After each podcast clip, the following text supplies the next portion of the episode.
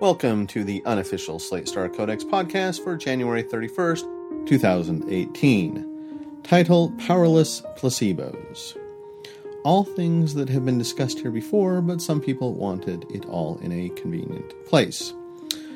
The most important study on the placebo effect is Hróbjartsson's and Gøtzsche's Is the Placebo Powerless? Updated three years later by a systemic review and seven years later with a Cochrane review. All three looked at studies comparing a real drug, a placebo drug, and no drug. By the third, over 200 such studies. And in general, found little benefit of the placebo drug over no drug at all. There were some possible minor placebo effects in a few isolated conditions, mostly pain. But overall, H and G concluded that the placebo effect was clinically insignificant. Despite a few half hearted tries, no one has been able to produce much evidence they're wrong. This is kind of surprising, since everyone has been obsessing over placebos and saying they're super important for the past 50 years. What happened? Probably placebo effects rode on the coattails of a more important issue regression to the mean. Uh, that is, most sick people get better eventually.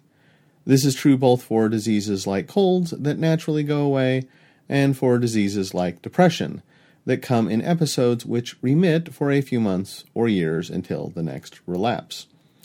People go to the doctor during times of extreme crisis, when they're most sick. So, no matter what happens, most of them will probably get better pretty quickly. In the very old days, nobody thought of this, so all their experiments were hopelessly confounded. Then people started adding placebo groups. This successfully controlled for not just placebo effect, but regression to the mean, and so people noticed their studies were much better.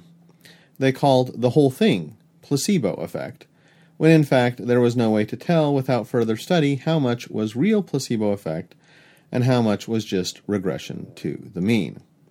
If we believe H and G, it's pretty much all just regression to the mean, and placebo was a big red herring. The rare exception are pain and a few other minor conditions. From H and G number 3, quote, We found an effect on pain. SMD approximately 0.28, 95% confidence interval, negative 0.36 to negative 0.19 nausea, SMD negative 0.25, negative 0.46 to negative 0.04, asthma negative 0.35, negative 0.7 to negative 0.01, and phobia, SMD negative 0.63, 95% confidence interval, negative 1.17 to negative 0.08. The effect on pain was very variable. Also, among trials with low risk of bias, four similarly designed acupuncture trials conducted by an overlapping group of authors reported large effects SMD negative 0.68, negative 0.85 to negative 0.5, whereas three other pain trials reported low or no effect SMD negative 0.13, negative 0.28 to 0.03. The pooled effect on nausea was small but consistent.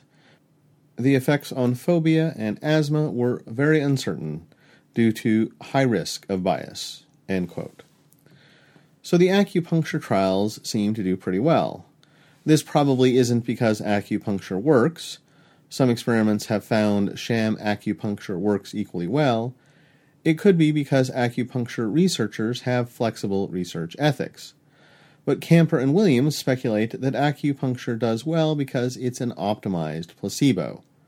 Normal placebos are just some boring little pill that researchers give because it's the same shape as whatever they really want to give. Acupuncture, assuming that it doesn't work, has been tailored over thousands of years to be as effective a pain relieving placebo as possible. Maybe there's some deep psych- psychological reason why having needles in your skin intuitively feels like sort of the sort of thing that should alleviate pain. I want to add my own experience here, which is that occasionally I see extraordinary and obvious cases of the placebo effect. I once had a patient who was shaking from head to toe with anxiety tell me she felt completely better the moment she swallowed a pill, before there was any chance she could have absorbed the minutest fraction of it. You're going to tell me, oh, sure, but anxiety's just in your head anyway. But anxiety was one of the medical conditions that H&G included in their analysis. Plausibly, they studied chronic anxiety, and pills are less good chronically than they are at aborting a specific anxiety attack the first time you take them. Or maybe her anxiety was somehow related to a phobia, one of the conditions H&G found some evidence in support of a placebo for. Really? Phobia, but not anxiety? Uh, whatever. Surfing Uncertainty had the best explanation of the placebo effect I've seen. Perceiving the world directly at every moment is too computationally intensive. So instead, the brain guesses what the world is like and uses perception to check and correct its guesses. In a high bandwidth system like vision, guesses are corrected very quickly and you end up very accurate, except for weird things like ignoring when the word the is twice in a row, like it's been several times in this paragraph already without you noticing podcast aside, that joke doesn't really work in this format. In a low bandwidth system like pain perception, the original guess plays a pretty big role, with real perception only modulating it to a limited degree. Consider phantom limb pain, where the brain guesses that an arm that isn't there hurts and nothing can convince it otherwise. Well, if you just saw a truck run over your foot, you have a pretty strong guess that you're having foot pain. And if you just got a bunch of morphine, you have a pretty strong guess that your pain is better. The real sense data can modulate it in a Bayesian way, but the sense data is so noisy that it won't be weighted highly enough to replace the guess completely.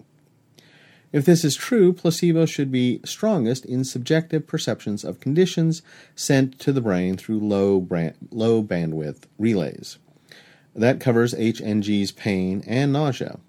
It doesn't cover asthma and phobias quite as well, though I wonder if asthma is measured as subjective sensation of breathing difficulty. What about depression? My gut would have told me depressed people respond very well to the placebo effect, but H and G say no. I think that depressed mood may respond well to the placebo effect on a temporary basis. After all, mood seems noisy and low bandwidth and hard to be sure of in the same way pain and nausea are. But most studies of depression use tests like the HAM D, which measure the clinical syndrome of depression. Things like sleep disturbance, appetite disturbance, and motor disturbance. These seem a lot less susceptible to subjective changes in the way the brain perceives things.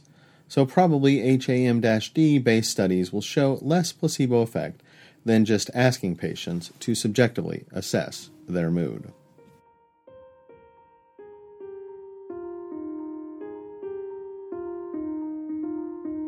This audio version of Slate Star Codex is provided with the permission of Scott Alexander. I am not Scott. I'm Jeremiah, and you can find me at wearenotsaved.com, where I also have a podcast. For anyone wishing to reference this content, please do so by linking to the original post. If you think having an audio version of Slate Star Codex is valuable and you have nothing better to do with your money, consider donating at patreon.com slash sscpodcast or leave us a review somewhere. Until next time.